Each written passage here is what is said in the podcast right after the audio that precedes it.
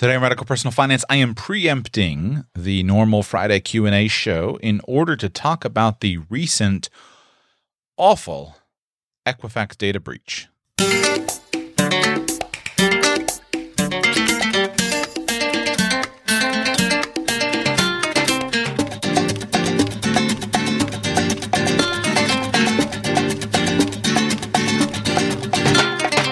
Welcome to Radical Personal Finance, the show dedicated to providing you with the knowledge, skills, insight, and encouragement you need to live a rich and meaningful life now while building a plan for financial freedom in 10 years or less. Today, we need to talk about risk management, part of that avoid catastrophe component of the Radical Personal Finance Personal Finance rubric. Equifax has released your public data to hackers, and we need to talk about what you can or should do about it.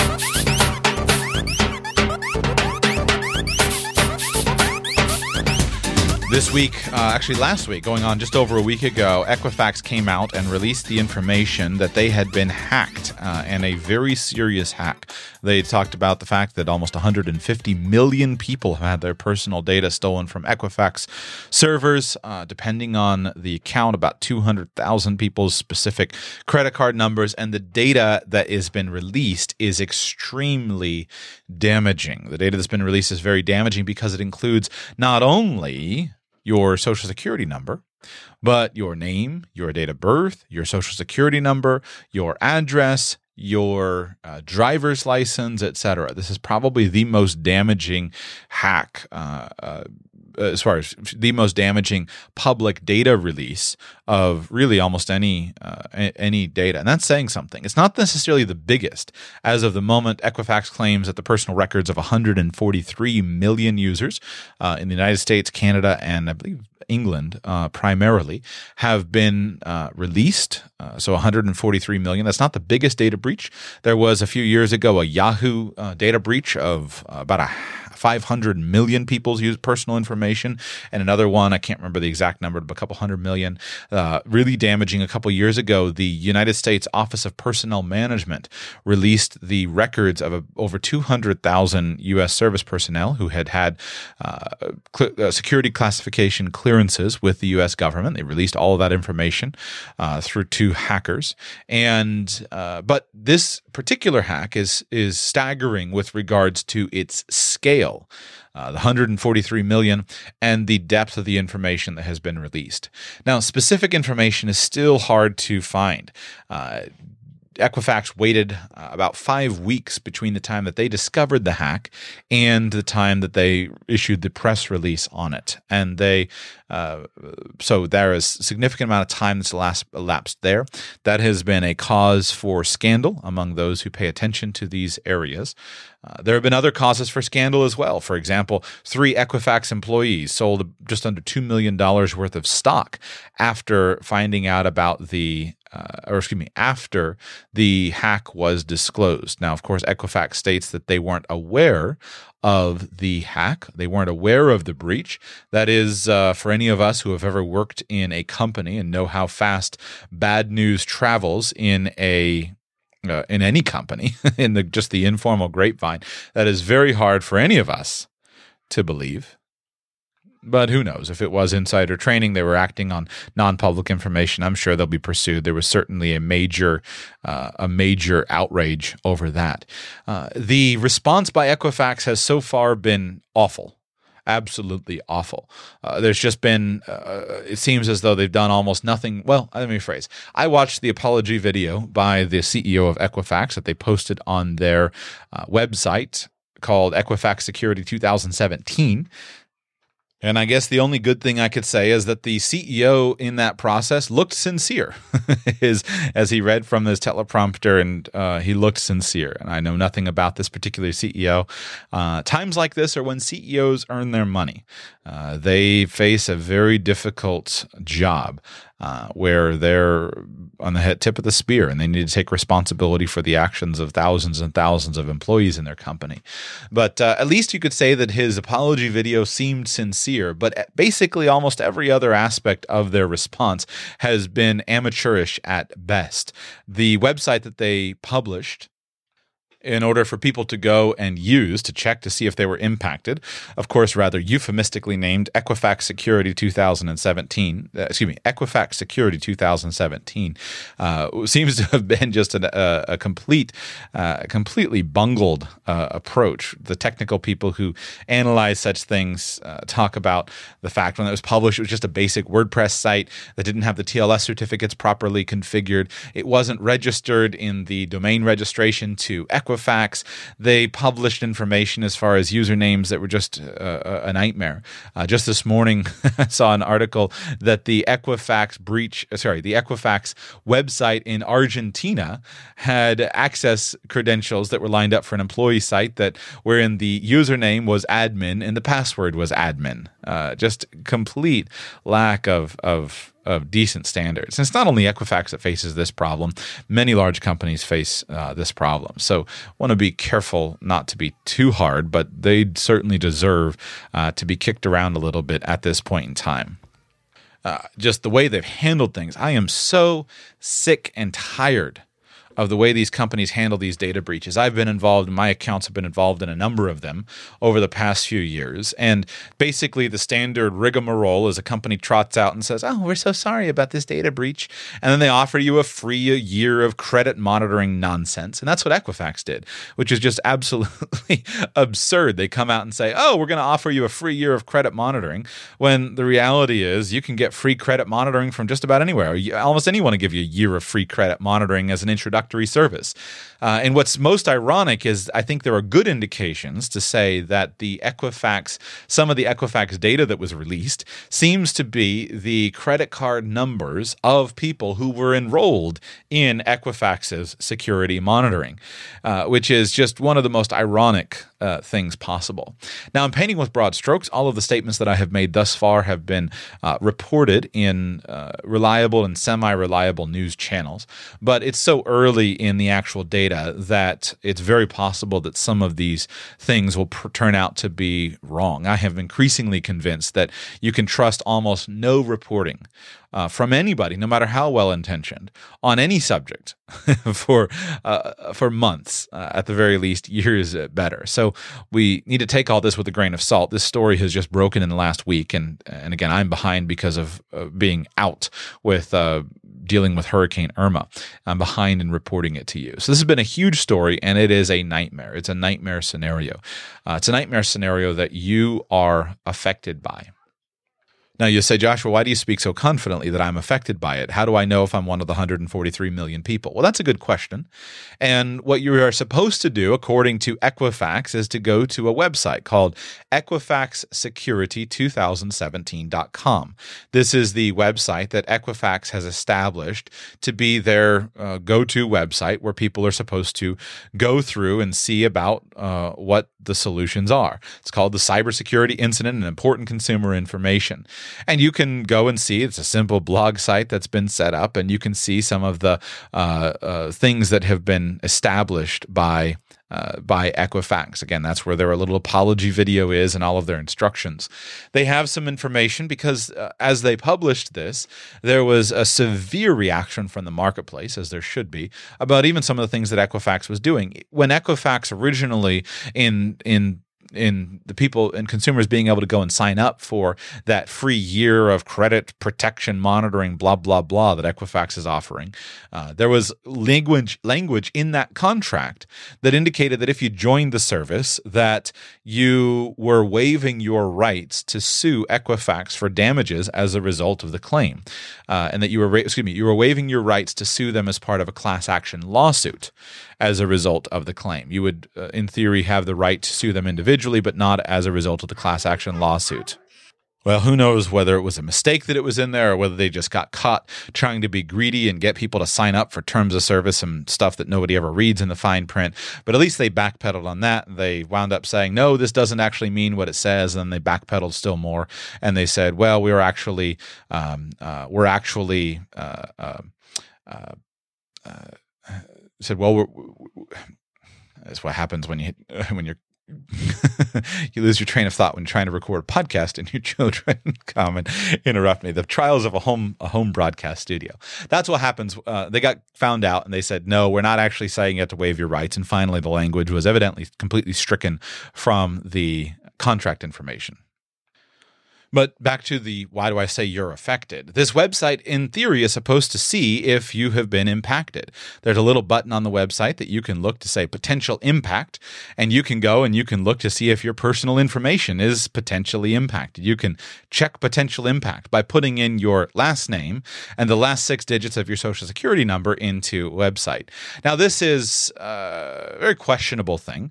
Uh, again, the website was not uh, well done, and you're giving away your last name and and the six digits of your social security number to a website where the security certificates, at least initially, were not uh, adequately protected. And then it tells you either, yes, you have been impacted or no, you haven't been impacted.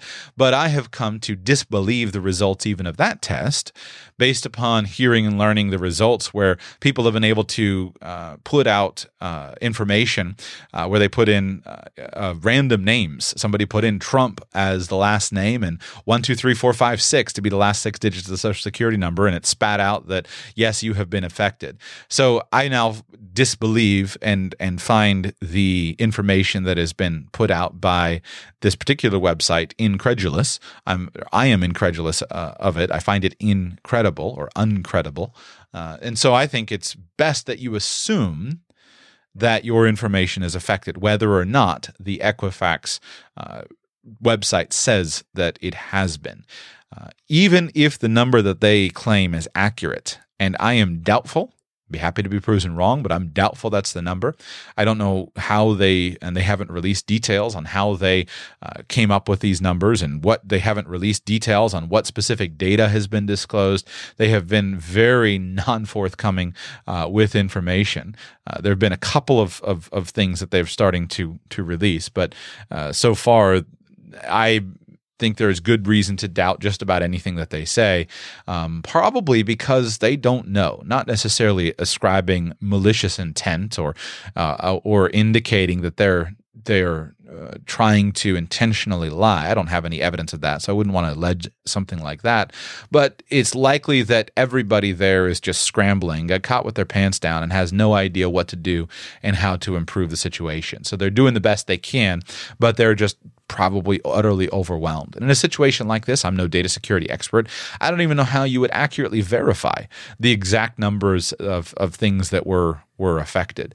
Uh, it takes a while to find a hack, and then how do you know that you've actually found all of the the files and the servers that were accessed? And then you do a count on the records of those servers. So I'm sure they're doing their best to try to give accurate information, but I don't see any reason why you or I should take uh, comfort in or believe that it is fully accurate information. The investigations will continue on, continue on, and time will tell.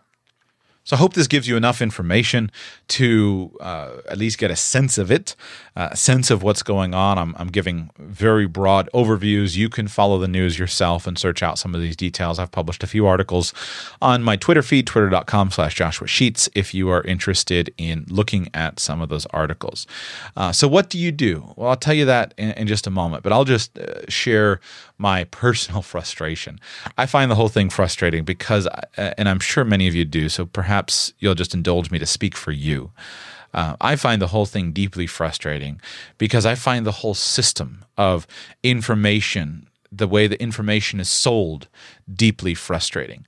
Uh, now, I want to be careful because there are certain good things that we can trace that have come out of the modern credit reporting and information reporting uh, systems. Probably the biggest thing is that due to the availability of credit reporting agencies and the work that they do, it's brought about a modern economy in which people that have no personal acquaintance, people which have no personal relationship, can do business effectively together. Uh, by the by by having somebody's profile, having their financial history, uh, it allows a company, a credit card company that doesn't know you personally, to lend money. And our entire economy runs on this. If these reporting agencies were to uh, go away, our it, it's not an exaggeration to say our economy would collapse.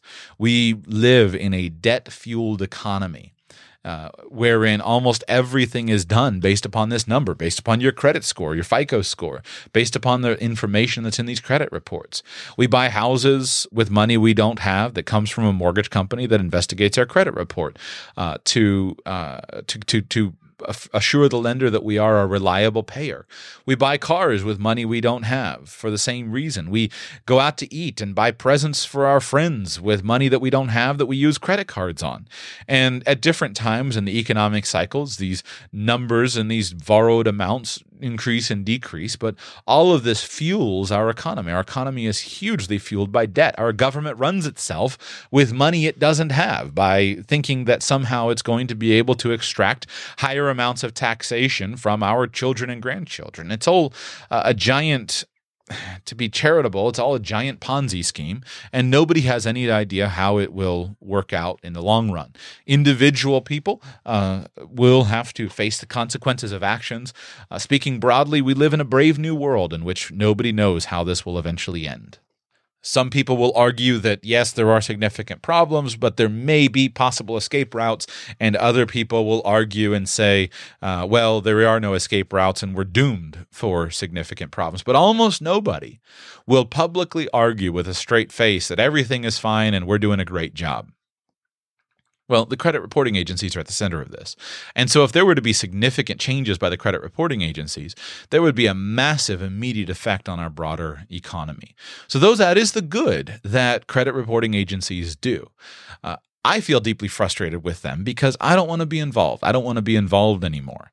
And uh, I've often struggled with how much to be uh, concerned about the information that is gathered. I've often struggled with where's that line between uh, appropriate caution and prudence and that line between inappro- to, be- between caution and prudence and inappropriate paranoia. Uh, it's very easy to move to an inappropriate level of paranoia, and I've often questioned that. But the reality is, we live in a brave new world. We live in a world where the information that is available about you and me, the information that is being aggregated by almost every company we do business with, is available whether through so called ethical and honest means or unethical and dishonest means, who knows, that information is available to anyone else in the world. That is fundamentally new. You know, Solomon said there's nothing new under the sun. Well, I think there's probably ways to apply that, but I think this is something that's new under the sun. Never before in the history of the world has there ever been a way in which someone on the other side of the world could find out every single detail about your life or my life through a computer screen at a cost, a financial cost of almost zero. And really, the only cost is the time. Now, to your and my shame, we publish most of the information freely available for other people to find. Here would be a simple example. You and I pull out our iPhone and snap a little picture of the dish that we've just pulled out of the oven. We made an apple pie, and our lattice work on the top of that apple pie was particularly impressive. So we pull out our camera and we snap a little picture and we crop it square and we adjust the color a little bit, and then we click publish right to our Instagram account. Well, that picture has metadata that's associated with it. And if you are uh, proficient with the appropriate programs, you can grab that picture right off of Facebook, right off of Instagram. Actually, most of the time we tag ourselves in it so it properly appears right on the Instagram map, or we check in at uh, Chez Sheets or wherever chez your house, uh, and we check ourselves right in where we are, so it's right there publicly available. Anyway, you just grab the metadata from there, and the EXIF data from that picture will disclose the exact GPS coordinates of where that picture was taken and then we publish that information. Well, it doesn't take somebody brilliant to go and uh, just grab that right off of the picture. Now, you can cleanse that data from your picture, and you should. You should never post a picture online that you have not wiped the metadata from. Uh, there are apps that are freely available on your phone, there are apps that are freely available for your computer. And so you should never publish a picture online that doesn't have that metadata wiped from it. But of course, you do. And of course, I do, because that's what we all do. We don't think twice about it. And it really, in many ways, doesn't matter whether you do or don't do, because it's even worse. You might carefully scrub all the metadata from any picture that you post online. And yet, your buddy comes over, snaps a picture with their iPhone, and they publish and they tag you. And now that picture is online. And I mean, that's just the simple, obvious examples. It goes deeper and deeper and deeper.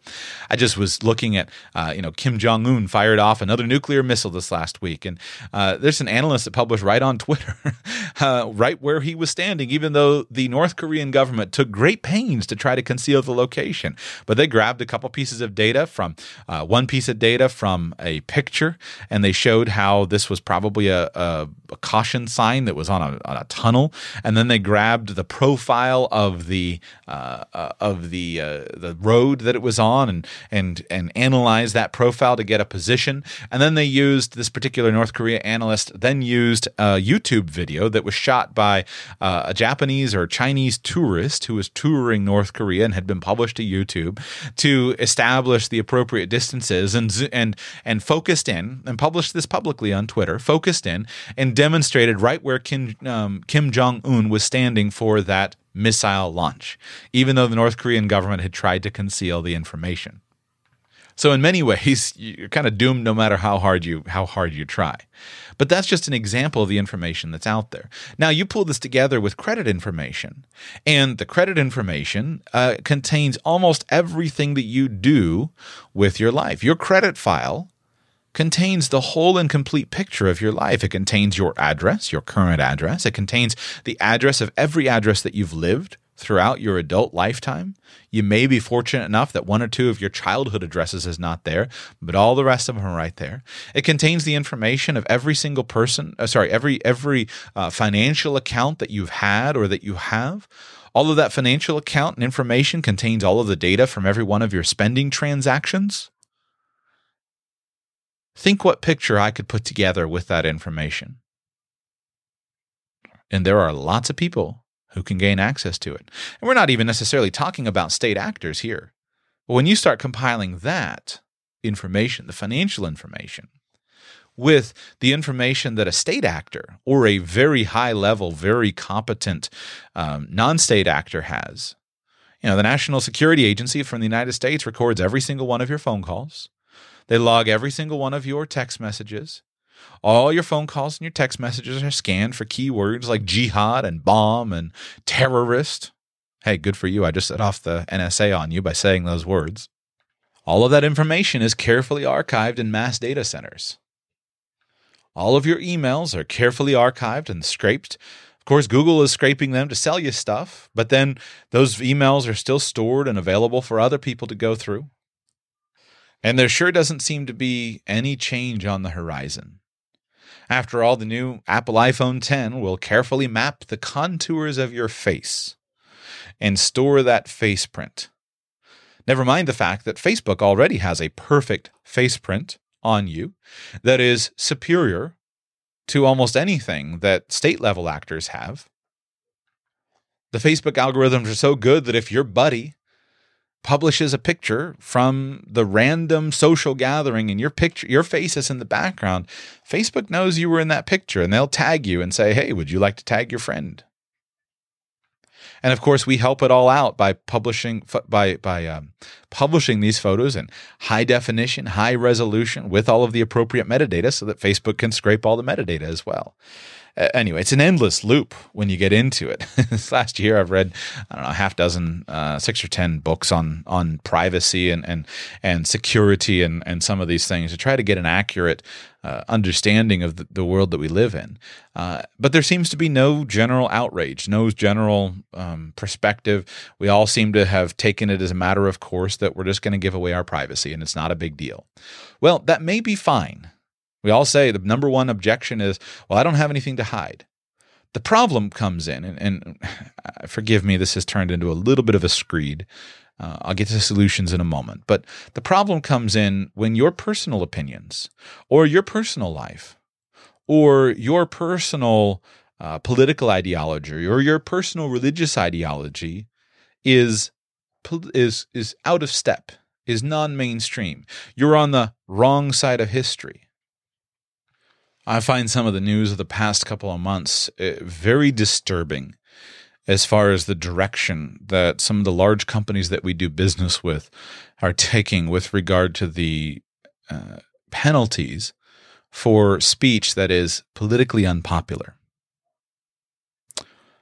I will stop there, uh, lest this become an inappropriate screed and, and, cease to be informational and focused on the Equifax data breach.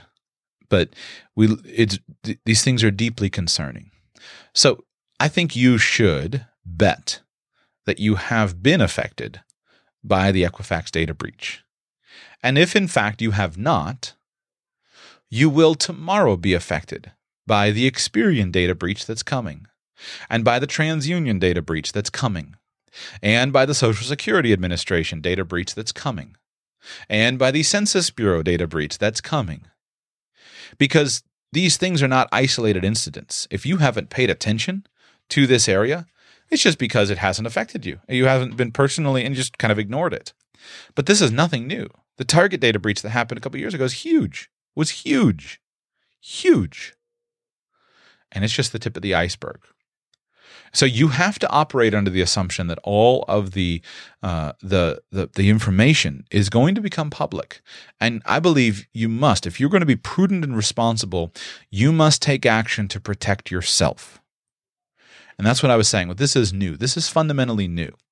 In the old days, it wasn't a huge deal. In the old days, it was no big deal that your mortgage was listed in the address of record. Your, your address was listed under your name in your local courthouse as part of the appropriate land filing documents. And so, if somebody was looking for you, if there were a private investigator that were looking for you, then that private investigator could figure out, well, what county does Joshua live in? And let me go down to the courthouse and search things out. But in order for somebody to find you, they had to expend time and money to do so. That made the risk relatively small because, in order for somebody to expend time and money to uh, to track you down, they had probably had to have some decent reason. Maybe you owed them money, or they were really interested in you for some reason. But what about today? Somebody who tracks you down because you said something that they disagreed with online. You posted something in a Facebook post. See, most people don't do it because most people are rational and thoughtful and they just unfriend you and move on. But there's a small portion of the population that doesn't stop with that. And so you should be concerned with that. You should be concerned with that, especially if you have an elevated risk profile because you are financially successful, you are a religious or political ideologue. If you have any opinion that's out of the mainstream, no matter how well hidden that opinion is, if you do something that all of a sudden other people like and they think they're helping you and you publish something online, some cute little gif that you made and then all of a sudden you've got CNN knocking on your door saying, "Hey, you published this gif and now all of a sudden your life is exposed." Next thing you know, you've got the 4chan trolls doxing you, to use the language in the vernacular of today. Just ask any journalist who's held a politically strong opinion just ask anybody who's in the public eye, and all of a sudden you realize this risk is historically new. This has not existed before. Now, most of us are not in the public eye, so most of us don't face all of those risks, but your finances are a tempting and attractive target, and they always have been. But the ways of targeting you have changed. Yes, if you hired a house cleaner, that house cleaner, cleaner could have had access to your uh, information and could have possibly stolen something valuable from your house. But today it's a lot better because if the housekeeper can just simply find out the proper numbers, the housekeeper can very quietly put themselves in a situation where they have the opportunity to take your money without you ever knowing it. These are historically new problems and our current approaches to defense are woefully, woefully inadequate. Some of the experts on security that I follow and read uh, maintain that there is no personal solution that can be accomplished and that it has to be a regulatory governmental solution.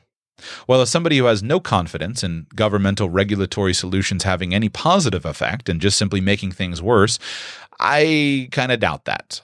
I have to acknowledge that maybe they're right. Time will tell. Time will tell us. See, but I can't point to anything that has gotten all that much better because of increased government regulatory oversight.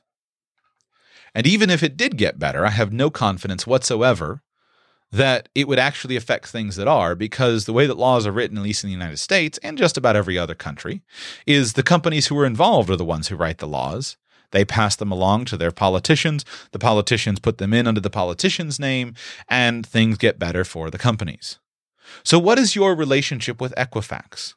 This is what I find so obnoxious. When a company like Equifax comes out and says, We're going to talk about protecting our customers' information, we want to protect that. Well, here's the problem you are not a customer of Equifax, you are the product of Equifax. You're the product that they sell to their customers. And just speaking in the simplest terms of the Equifax business model, they sell your information to a credit card company or to a lender who wants to lend you money. So the customer of Equifax is the credit card company. The customer is the lender. That's why most often in Equifax's information on their website, for example, you can see uh, in their information, they refer to you as the consumer because you're not their customer. You're the product. And it's the same thing with, for example, social media. You're not a customer of Facebook. You are the product of Facebook. You are what Facebook sells. If I, as a marketer, want to reach you, I buy you and your information from Facebook. You are not the customer of Google. You are the product that Google sells. They sell you and your data and your information. And forgive me, I've gotten, uh, as you could tell, I feel a little bit passionate about the subject, but I've again got veered into the ditch of of of of impassioned screeching rather than uh, giving useful information. So what do you do? Let, let's let's talk useful and let me get back on track. Number one, your immediate action, as I have said on Radical Personal Finance since the very beginning of the show, is you must freeze your credit reports. You must freeze your credit reports. You must freeze them for you, for your spouse, and for your children. The only action step that actually protects you from identity theft is for you to freeze your credit reports. You should do that with Equifax, Experian, TransUnion, and the new kid on the block, not necessarily new, but the fourth one that I'm now uh, pursuing myself is Innovis. You must freeze your credit report. If you have not frozen your credit report, if that's not the case, you do not have another step that I'm aware of. You do not have anything else that will actually protect your identity from being used. And even the frozen credit report doesn't stop all fraud. For example, it doesn't stop IRS fraud. It doesn't matter if you have Lifelock. Doesn't matter if you have Zander Insurance. Doesn't matter if you have Equifax credit monitoring or Experian credit monitoring or blah, blah, blah. All those things do is tell you that someone has stolen your identity and you get to go and check it out. The only thing you can do to protect yourself is to establish a credit freeze. That's it. And I, this is nothing new. I've been saying this every since I started. It's one of the ones that frustrated me as far as advertisers. I think there's value in having LifeLock. I think there's value in having um, uh, Zander Insurance or whomever. But the problem is those don't do anything to stop the theft in advance. A credit freeze is the only thing that stops the theft. And guess what? The credit agencies hate. They hate credit freezes. Why? Well, because it means that with a credit freeze, they can no longer sell your information to their customers. They can no longer sell your credit file to the companies who are seeking to pre screen you for credit offers. If the idea of a credit freeze is new to you, I want you to understand very carefully what it is, and I'll tell you the, the, the basically two people who it's not right for. But if you don't fall into one of these two categories, you should have your credit frozen all the time. A credit freeze means that somebody who inquires of a credit reporting agency to gain access to your record, to find out what's in it, to find out do you pay your debts on time or do you not? How many debts do you have? They cannot have access to that information unless the credit file is opened. And the only way to open it is for you to manually open it using the appropriate information, the private PIN code that you have been issued when you froze your credit. A credit freeze locks your credit file, and it does so very effectively. A credit freeze locks your credit file so that nobody can access it. That means that if somebody is in Sears trying to apply for a Sears store credit card or a Target credit card, and they're using your number, your name, your address, your social security number, your date of birth, doesn't matter if they have all that information right. They still, when Target runs the credit application to pull your credit file, they're not going to have access to the file and they'll be denied. That's what a credit freeze does. I've had my credit frozen for years. I've frozen it, unfrozen it. If I've ever needed access to the credit, I can easily unfreeze it. This is a simple thing to do. And the credit companies hate it. Now, interestingly, Equifax has faced significant pressure because they wanted to have people sign up for their what is it, Trusted ID program. They wanted to have people sign up for their Trusted ID Premier, their Equifax security monitoring system. Give you a free introductory year, bill you with a credit card, which will probably be released to the data uh, thieves, uh, bill you with a credit card, and uh, and then you'll continue to have access to it in the long run. But that way they can still sell your information. Well, of course, consumer advocates for years have been talking about credit freezes. And so Equifax had an opportunity for people to do that. Their systems became overloaded. Those of you who've tried to do it electronically have probably experienced some problems. You can do it via the mail. I'll publish directions on how to do it uh, if you're having trouble with the electronic systems. Uh, but they were charging money for it.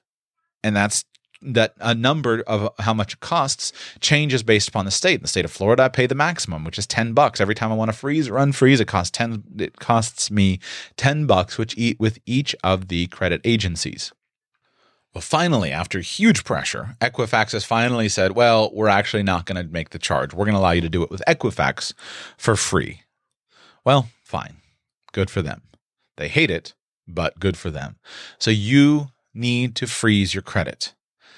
Every one of you listening, you need to freeze your credit. Here is the only exceptions that I can think of for who shouldn't freeze their credit. If you are regularly, routinely, frequently making applications for credit, and you have no intention of changing that behavior, a credit freeze will be unwieldy for you. An example would be if you are a uh, travel hacker and you seek to establish lots of free travel for yourself by routinely applying for new credit cards with various airline mile bonuses and various hotel point bonuses, things like that, and you're the kind of person who you'll apply for a half a dozen cards every few months, you will find the idea of a credit freeze unwieldy. It's just going to be too much hassle to deal with.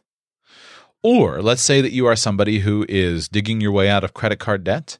Uh, you have many credit cards and you're trying to surf those balances. Once you get into the, the world of deep credit card debt, you need to do everything you can to keep your rates low and to keep your costs low.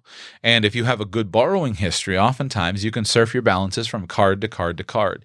And companies will screen you for new applications. You usually get new 0% APR with 0% balance transfer fees offers while you're bouncing from card to card. Uh, and then they'll send you off for some of your existing cards if you surf a balance off of it and you have a zero dollar and they run your credit file and find out that you have uh, uh, that, that you have a low balance, they'll they'll offer you another zero percent offer.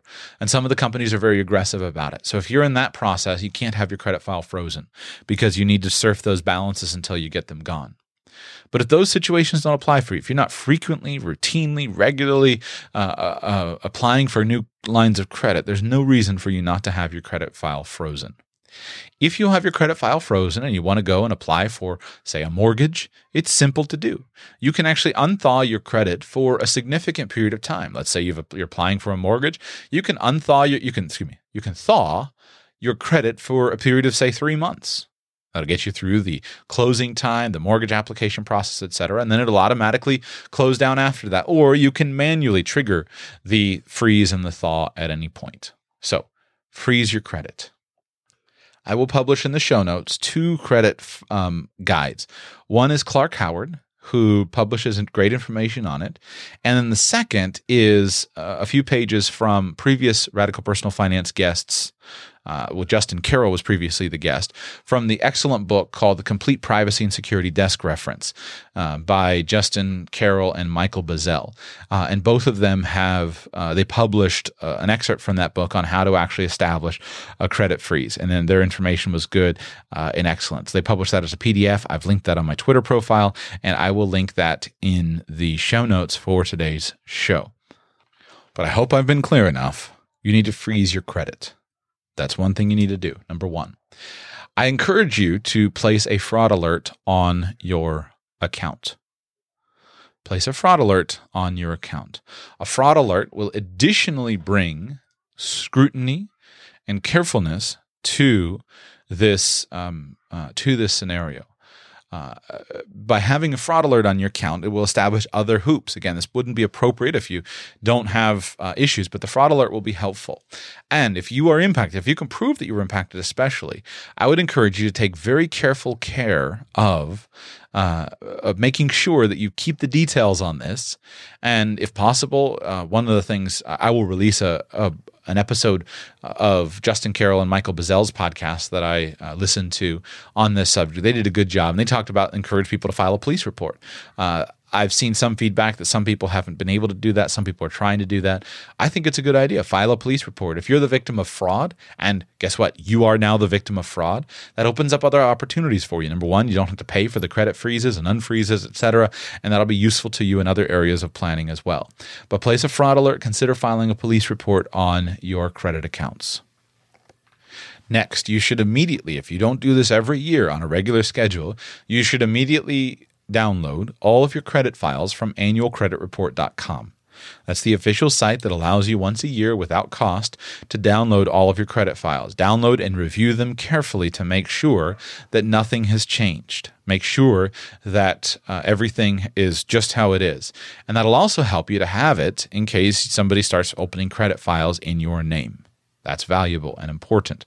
So download your credit reports. Make sure you save those in a safe and secure location. Obviously, those should be saved in an encrypted file on your computer, password protected, and fully encrypted.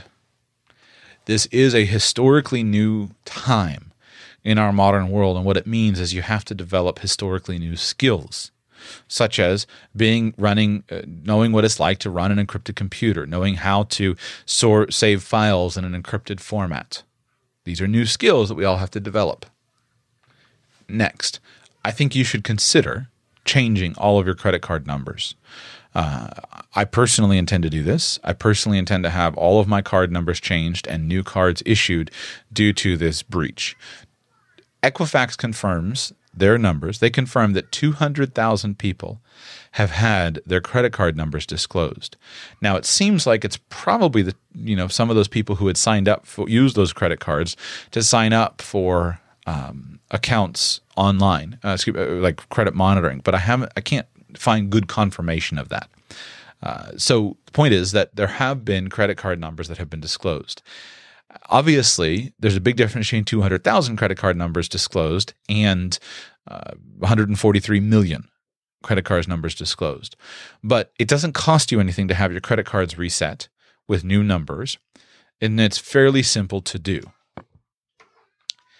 It's a hassle because if you have things that are billed primarily to your credit cards, that means that you will need to uh, you will need to change the credit card numbers that are being used. I think this is a really good time for you to establish a new cutout with your credit information and to use something like privacy.com as your payment information. Privacy.com will be tied to your checking account, so it won't affect a credit card. But you can also do that for using a pseudopay number or a blur credit card. These are the three services that I think are the, the currently the best. Some of your banks will offer you uh, virtual credit card numbers for online transactions. I think it's a good idea and a new skill set that we need to apply consistently is to always use a new, different credit card number for any kind of transaction that's being done. The risk is too high, and the value and, and the tools are becoming simpler and easier. So, at the very least, consider getting new credit card numbers. I don't think that's a mandatory piece of advice, but I think it's a good idea. Uh, I do think you must carefully watch your accounts. Uh, if you are not in the habit of watching every transaction through your accounts, you must carefully watch them. And you need to make sure that you never use a debit card online, that you're always using a credit card online. Now, if you are committed to not owning a credit card, which, by the way, would be one way of getting out of the Equifax system.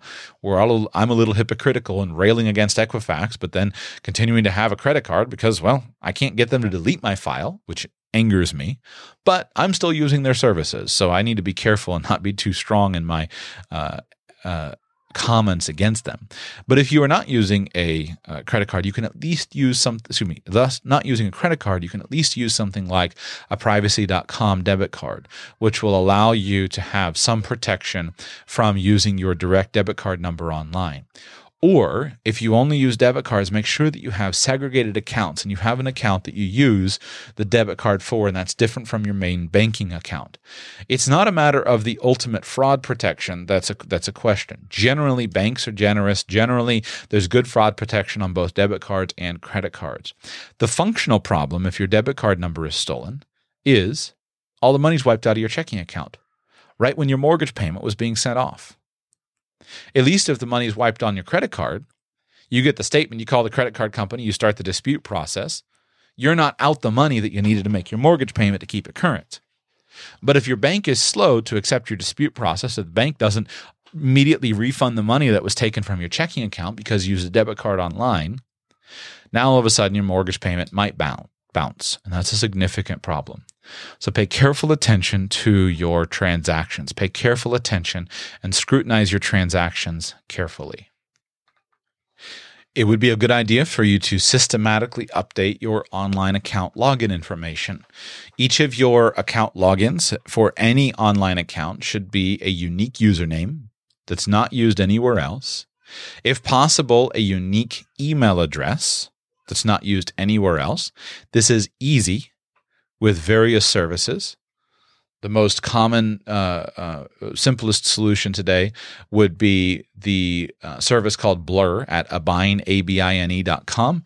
Allows you to create a new masked email address for any online, uh, for any application desired. And so each of your credit card companies or any online account should have a new and unique email address and unique and strong passwords across all of your accounts with two factor authentication established. I don't know if this particular um, piece of advice will have any impact because of the theft from Equifax. I don't see any reason why this particular advice uh, would be connected to the Equifax. But it's important while giving advice that you recognize that these things are important because the next breach is not going to be from Equifax. The next breach is going to be from your email provider, or it's going to be from Apple and all of the logins that are saved on your Apple Safari uh, passwords, etc. The, the, there's the Equifax breach is just the tip of the iceberg. It's the big, giant tip of the iceberg, but it's still just the tip of the iceberg. There are about a bazillion more breaches coming because that's the world that we live in today. And so you need to develop new defense mechanisms. And there's no insurance you can buy for this. You got to do it yourself. Two more pieces of advice, and I'm done for today. Number one, or next, uh, you should consider filing your taxes as quickly as you can. Uh, once you get the information, get your taxes filed as quickly as you can, because uh, with this, the theft of your credit information, that can have an impact with financial transactions. But you should be able to lock most of that down. You should be able to lock most of that down with regard to uh, your um, accounts if you if your account if your credit is frozen somebody shouldn't be able to take information out in your name. And number 2 you should have good protection for fraudulent transactions in your bank accounts and your credit cards. But but one thing that's not affected by that is your filings with the IRS, and tax fraud is a huge deal. Now, in the last few years, the IRS has been making a few changes, but still, taxes are often filed on people with uh, where people steal your social security number, file taxes in your name, file a return that gets them uh, money. That's the way that the fraud works is they file a return in your name. They file a return that creates a refund, usually using something, some income numbers and some expense numbers that will qualify them for the earned income uh, credit, which is a refundable tax credit where you get more money back from the U.S. government than you put in. That's what the big one is, the earned income tax credit. And that's what makes tax fraud profitable. And they can send it back, and depending on the filing mechanism, um, they could get a debit card or a card with a loan from the person they were filing it with. Uh, the IRS will frequently send out the check. They'll frequently wire the money out. And a few years ago, I mean, there was a crazy, uh, crazy numbers of tax fraud of, of money that was piled into inmates currently convicted inmates who are currently in prison and the money that they were getting from the IRS through their tax fraud. Now, the IRS has been changing a few things. For example, when you e-file information, they require you to use your previous year's AGI, and they're they're trying to fight this. And I believe, if memory is correct, that the the rates have come down a little bit. But this is a huge danger, and you don't want to be embroiled in this mess if you can help it. I've worked with a few people who are embroiled with disputes with the IRS over fraudulent returns that have been filed, and it's a nightmare. You think it's a nightmare to keep your tax records clean now? Well, just start having fraudulent returns filed in your name. Addresses messed up, all the stuff messed up. It's a nightmare. So file your taxes as quickly as you can so that you can get in there first before somebody can use that for information.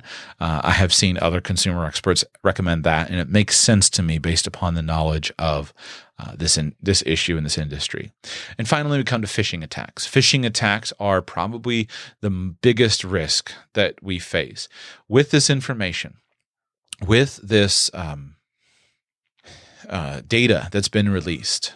Somebody can put together a phishing attack. They can create an email that will look very, very important to you, very, very tailored, custom tailored to you and they'll send it to you saying, you need to change something, you need to adjust something, you need to fix something. And they'll send that email to you, and the email will contain a link, and you'll click on it, and then problems will ensue.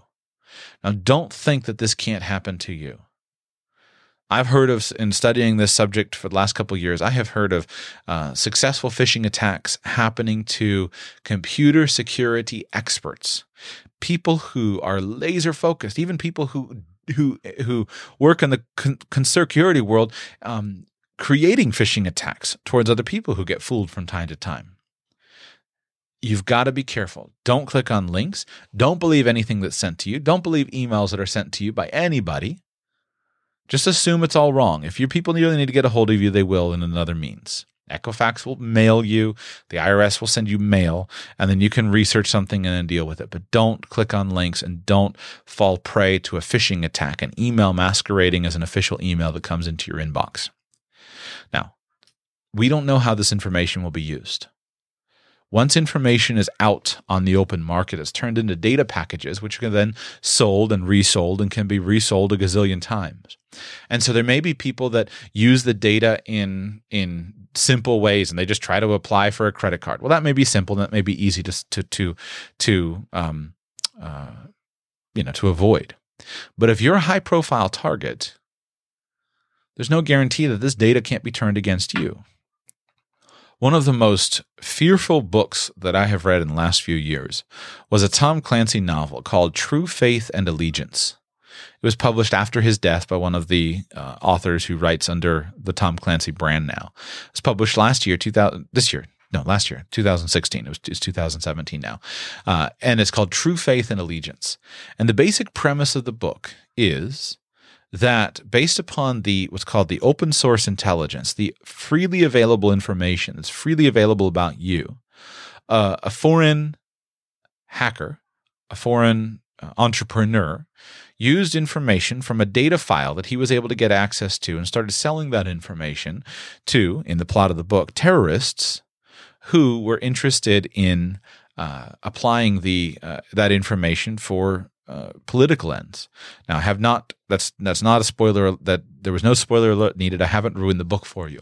If you enjoy thrillers, or if this is a subject of interest to you, read Tom Clancy. Read the Tom Clancy book called True Faith and Allegiance. It's part of the Jack Ryan series, and it'll chill you because there's nothing in that book that you or I can't do. If somebody is out to target you, they could probably do this without a data breach. But if you're a high profile person, and now this data file is publicly available for purchase by the people who stole it on the dark web, now all of that information is possibly in the hands of a malicious person. Thankfully, almost all of us, uh, you know, very few of us have anything to worry about with regard to that. But you should take it seriously. And then think about what skills do you need to learn to protect yourself going forward. My friends, we are in new territory with this subject. I do not know where that firm line is between how much is enough and how much is too much. I really do not. And I don't know any way to answer the question. I have no idea how to know. Uh, you know, do you just say, well, that's enough? I've taken enough steps. What's enough? I don't know. I really don't. Uh, time will tell. I mean, I'm seeing things, reports of new wire transfers and fraudulent transactions even this soon after the breach. I'm hesitant to believe things until more investigations are done. It's too new. I don't know what you should or shouldn't do. I know you should freeze your credit. That's simple and easy. That's no brainer. You should do these things. You should watch your accounts. Well, that's simple and obvious. We know we all know that. Very few of us do it, but we all know that. Beyond that, what should you do? I have no idea. Um, I will continue to research the subject as I have in the last couple of years. I'll try as I am able to figure out how to answer them. If you have specific questions, you know, call into a Q&A show and ask about techniques and I'll tell you what I've learned. I I, I fear that too much of the today's show was a little bit of a screed and again I apologize, but um, it's a subject that is legitimately new. These are risks that are legitimately new. All you need to do is is just recognize. You know, I expect uh, in the coming years more and more of us will start to bear the brunt of the changing circumstances. All of us will, all you need to do is just look at the stories of some of the um, reporters who were targeted during the recent U.S. Uh, presidential election. Uh, look at some of the accounts of what people face when they when they do something that's politically unpopular. I go back again to you shoot a lion on your safari in Africa and your life is destroyed uh, just hold an opinion that's that's unpopular. Uh, you know, I expect to be on the Southern Poverty Law Center hate group list at some point in the future. Well, try booking things once you get on the Southern Poverty Law Center hate group list. Uh, try booking things once a, an organization that's that's that's built starts to list you as an opponent for having a, an unpopular or, or unpalatable idea. This is a new era, and the Equifax breach should be wake should be a wakeful moment for you should wake you up. Waking up, to borrow Sam Harris's line. Be back with you soon, and uh, I wish you all a great day. This show is part of the Radical Life Media Network of podcasts and resources. Find out more at radicallifemedia.com.